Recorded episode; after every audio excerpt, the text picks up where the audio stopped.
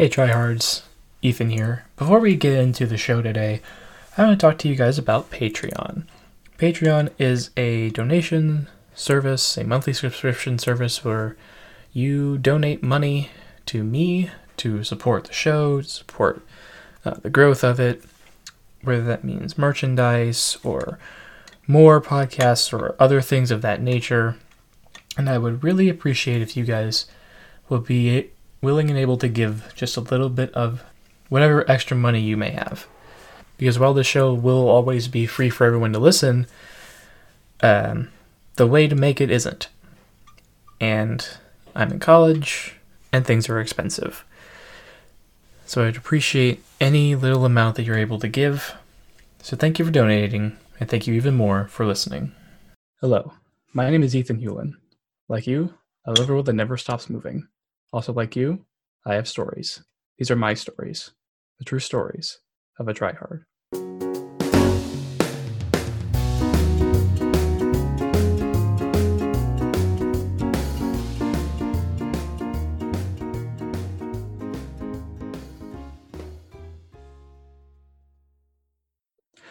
Welcome back to True Stories of a Tryhard. I'm Ethan Hewlin, and this week we are welcoming yet another special guest. She is a visiting assistant professor at the University of California, Santa Barbara. She is one of the most amazing people I've ever met because she is my aunt. Please welcome Doctor Tracy Connor. Tracy, Thank thanks for joining me. Thank you for having me. So, uh, listeners, if you've been tuning in over the past month or so, I've been trying to amplify as many Black voices with my platform as I can. And Tracy has had quite a bit to say on social media, so I thought she would be a great person to have on. So, Tracy, can you tell the listeners a little bit about yourself? Sure. Well, I'm originally from Kansas. I grew up a black face in a white space, um, and was very interested in my my black identity, um, but had to learn mostly through books and, of course, through my family, um, what it meant to be black in those spaces. And, of course, I was the token black friend for many, many of my white friends. So I, I feel like I've definitely lived an experience being an, an ambassador for blackness, as many black folks in white spaces can can be. Um, I went to school to study linguistics. I'm specifically interested in African-American English, a dialect or language variety spoken by many, but not all African-Americans in the U S, um, and then went on to become a speech pathologist uh, to work with individuals who speak African-American English and helping them um, to be accurately identified um, as speech and language um, proficient or deficient, not based on their dialect, but based on their actual um, linguistic competency. So to sum that up, I'm interested in African-American English and its educational implications and how that relates to um, issues of social justice. So I mentioned the um, African-American English speaking kids in, um, in speech pathology.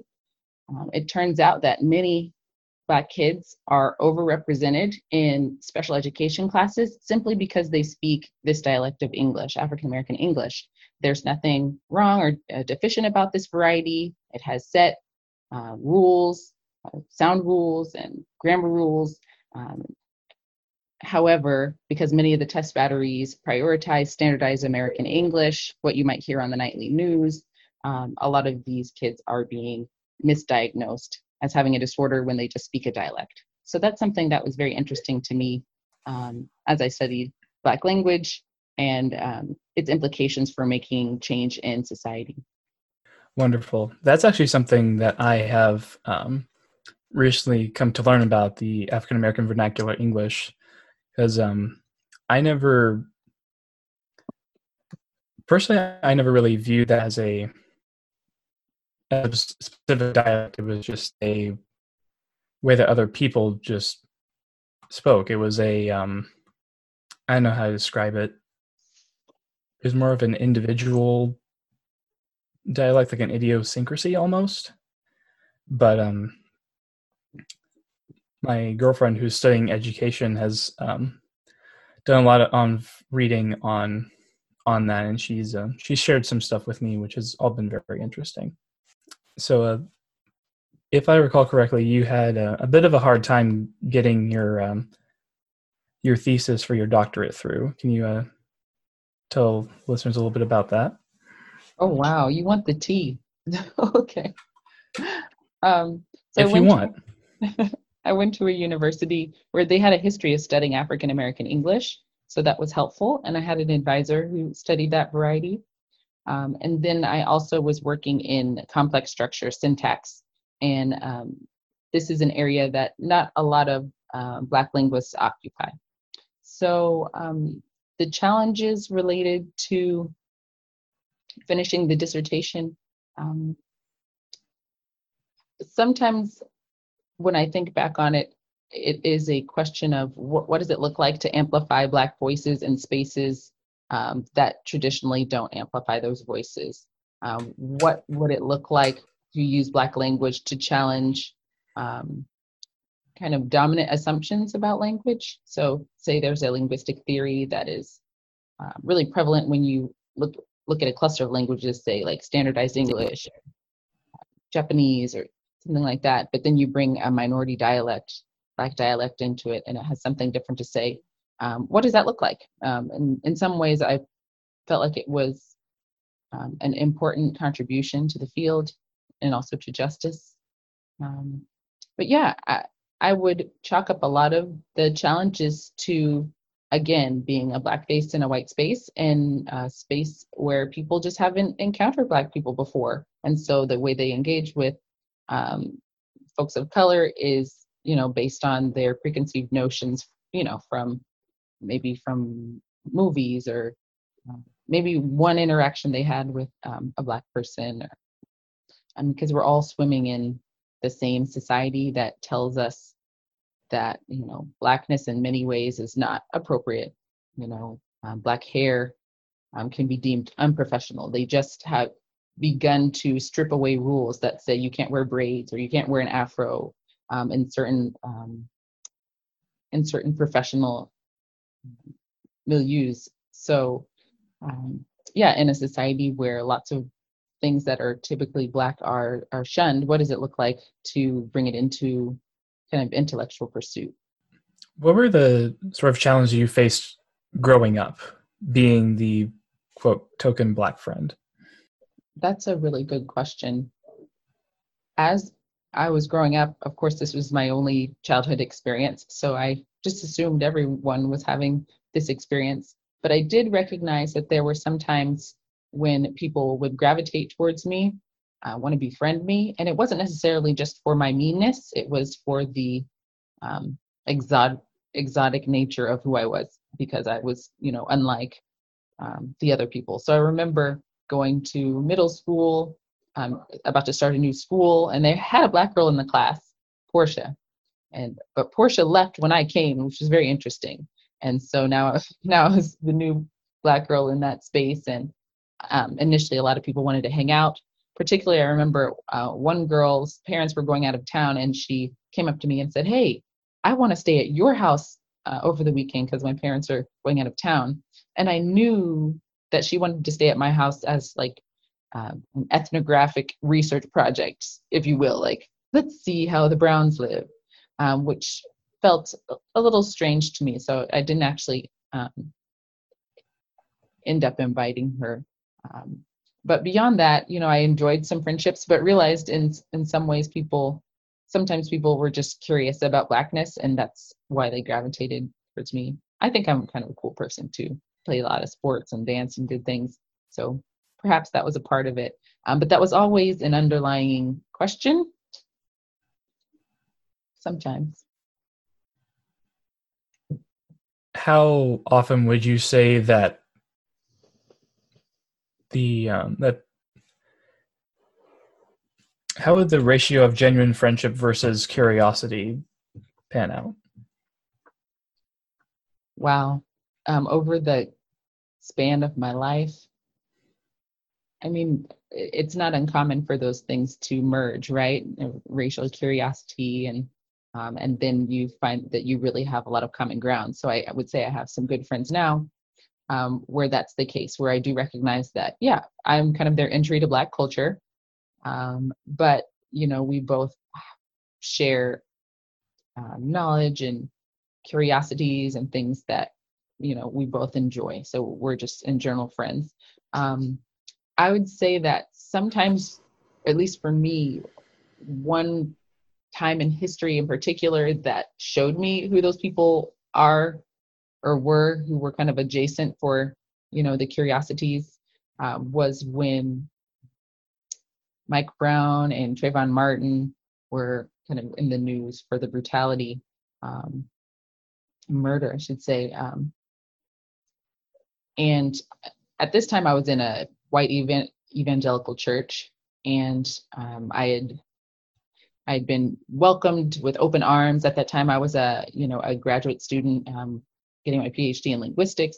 And so I was the, I could say the quote unquote, um, the good Black friend, right? You know, I'm, I speak kind of standardized variety. My culture is kind of similar to um, a lot of those, you know, in white culture, because I grew up, you know, in white Kansas. Um, so yes, I was welcomed and encouraged to serve in all sorts of different places in the church. But there came a time when um, the brutality happening to my Black brothers and sisters at Sandra Bland, um, it weighed on me heavily. And I was looking to, you know, my some of my white friends to kind of process that with me, or my, just my church friends, but most of them happened to be white.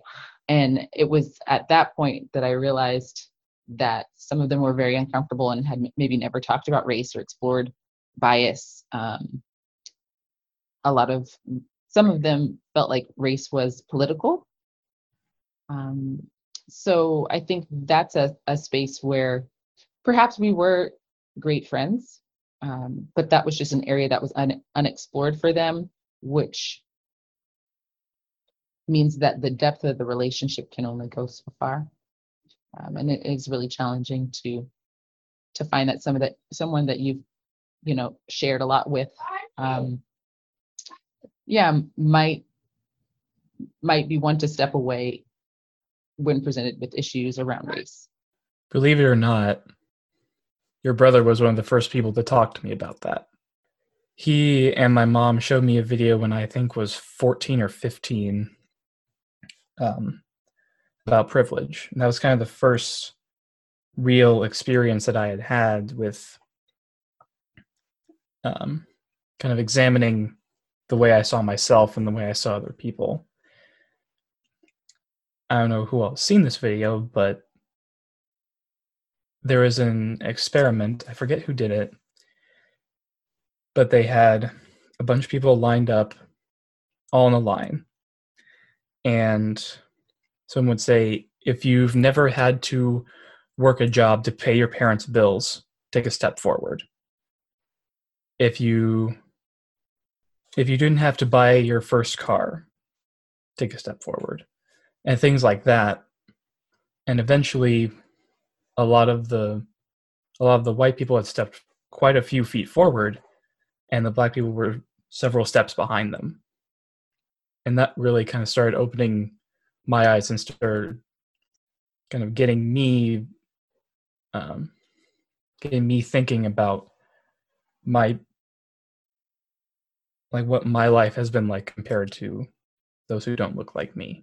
It's very interesting, given that you are, or have to some extent shared your life with those who don't look like you. So not just my brother, but your, your three sisters. Yep. So it's interesting to know that this video kind of contextualized maybe their experience for you in some kind of deeper way.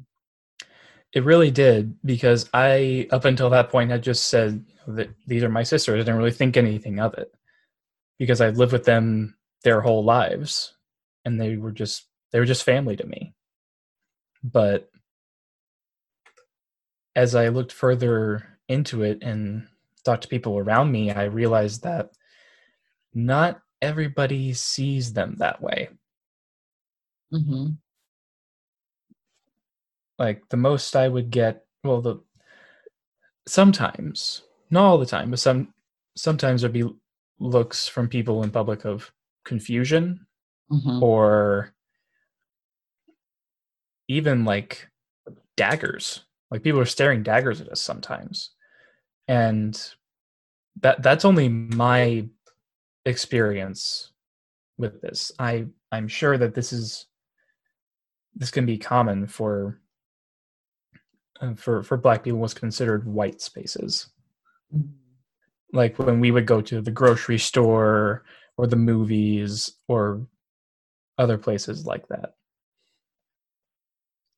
Yeah, I can imagine that would be challenging. Um, so I'm glad that they have you as a big brother to just recognize that, because I think the only thing worse than having a friend that is confused about how to support you, you know, as a person of color, is to have, you know, a family member um, not take up for you, not be able to understand you or be curious about, you know, how you see the world. Yeah, and, and honestly, that conversation didn't really start happening until they got older, because I don't really think they understood it either at the time. Yeah, because they're growing up in a similar, kind of a similar space, although their space might be different now since y'all they have moved. Um, yeah. But one book that really helped me when I was growing up, I think I was your middle sister's age, um, was this book called um, Why Are All the Black Kids Sitting Together at, at the Cafeteria Table? Um, yeah, Beverly I've, I've heard of that book. Just, just a great book to begin that conversation with others, or even with yourself as a, you know, a Black person, a Black face in a white space, um, to help you realize that, oh, some of the things that you are kind of perceiving, but maybe people aren't talking about, are actually real. I do remember one time very poignantly where I realized that um, I really had a lot of information, you know, about my personal experience that others weren't privy to necessarily. And um, and so even myself as being like a high schooler at the time, you know, you know, I could speak up for what my experience was as a Black person. So I remember going to a, I think it was a, just a talk on, this white gentleman was talking about like diversity and racism. Um, it was in the in the library, we were sitting next to the fireplace, and I was just so excited that somebody was going to comment on the Black experience, and people were going to be kind of let into this world in a quote unquote academic sense. And he asked something like, you know, what are some of the topics or themes you think that might be really relevant um, to talk about differences related to, you know, Black and white? And I raised my hand and I was like, oh, hair, you know, that's, that's something that's very different that I think about a lot, um, the differences. And he was like, no, that's not one. That's not one. And wow. Remember, right? Ah, I remember being so like com- at first confused, and then like kind of deferring because he was, you know, quote unquote, this expert, but something within me, like maybe five minutes later was like, no, that was valid. And I feel, I feel like there was somebody who actually said, no, I, I, I think that's, it's important to amplify that voice. I'm not sure how that came about, but I do believe that, you know, it was reaffirmed by someone, which is encouraging.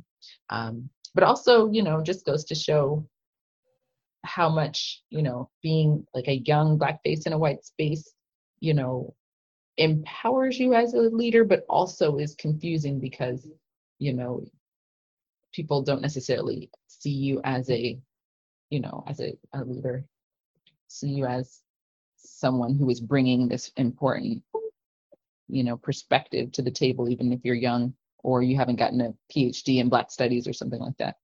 Yeah. yeah. So um, how did, I'm speaking from my school experience, my school, my high school specifically, was considered one of the most diverse schools in our district, which led to, you know, rival schools kind of looking down on us mm-hmm. because of that. Like, oh, Shawnee Mission South has, you know, too many potheads or things of that nature. Mm-hmm. But but in reality, the a lot of my high school was still white. There was like, it was a it was a mix of a bunch of different races. Um, there were other high schools in our district that were definitely more predominantly Black or predominantly Hispanic. But, and I can double check those numbers because honestly, I don't remember them off the top of my head, but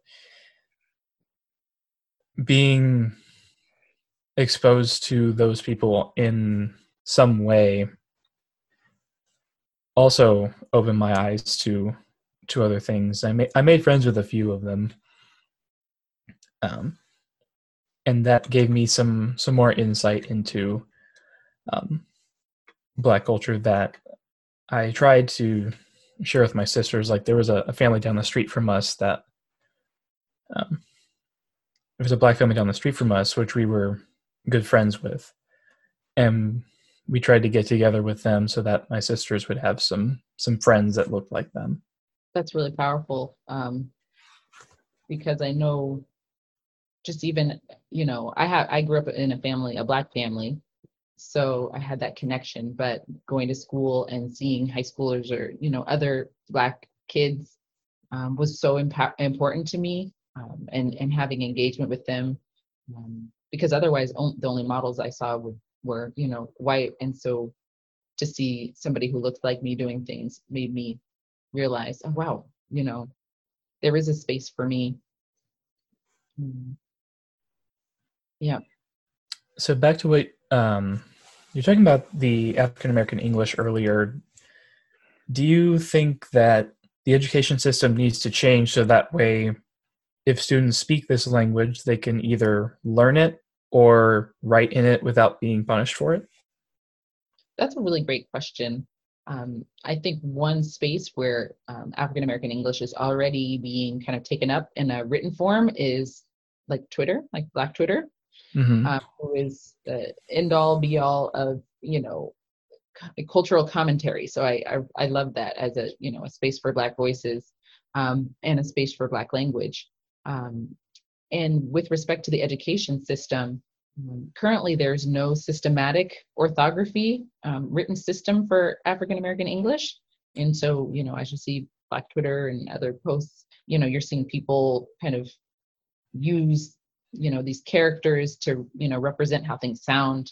Um, and so they might be different. So the fact that there's no one systematic um, orthography means that it would be hard to teach it.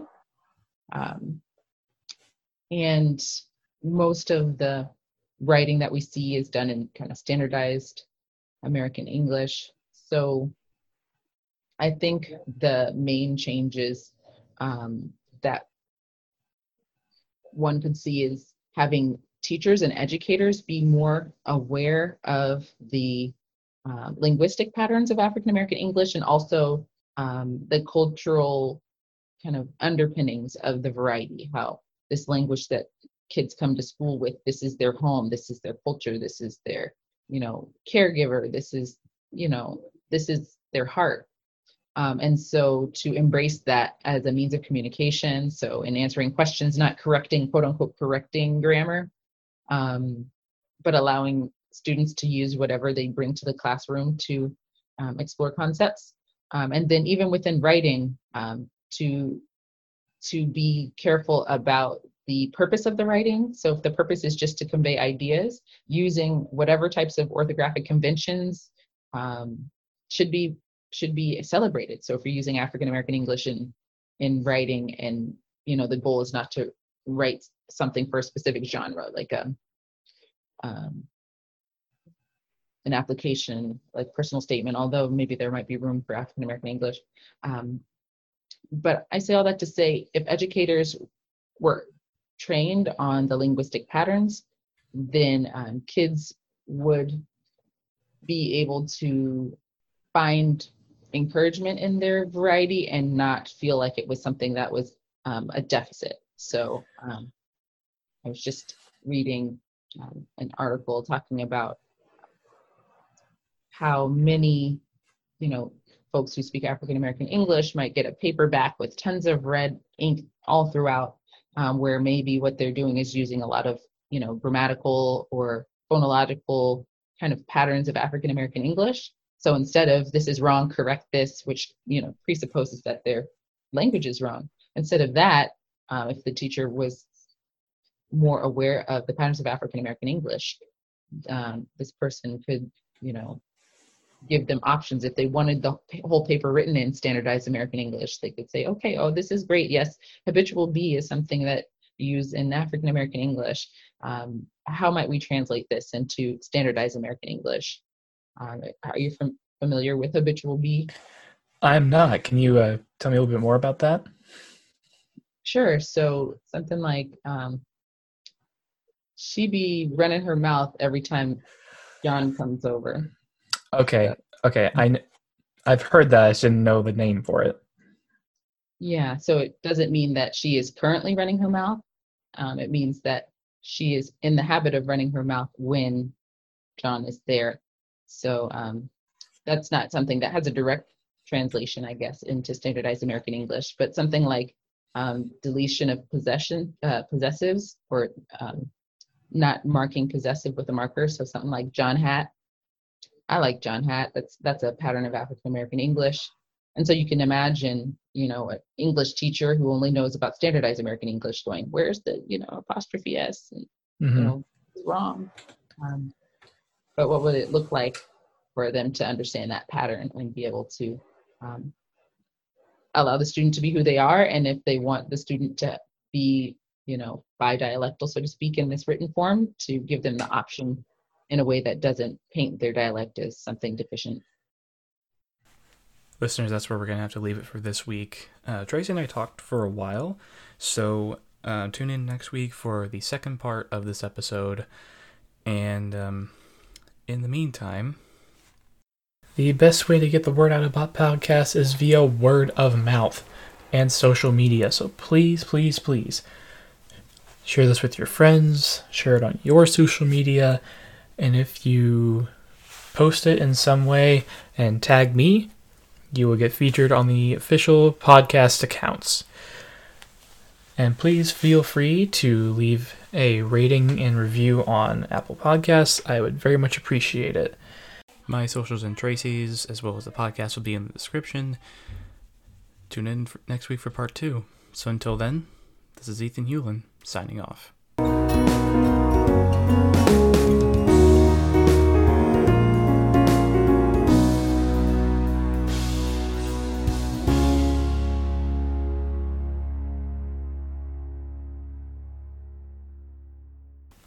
Hello, those of you who are listening after the outro music. This is a little special moment for those of you who have been thinking about joining the Patreon but haven't quite yet. Um, if you join the Patreon right now, all through the month of July, all the proceeds of your um, donations will go directly to the Trevor Project. So anyone who joins during the month of July, I'm extending Pride into July by donating all my proceeds from Patreon to the Trevor Project. So please, if you would like, any little bit goes a long way. I'd like to keep this show going as long as I can, so that way both I and you, listener, can gain more perspective and explore our own mental health. So if you would like to donate, I would be very appreciative. If not, that's fine too. But any little bit helps. So thank you for donating, and thank you even more for listening.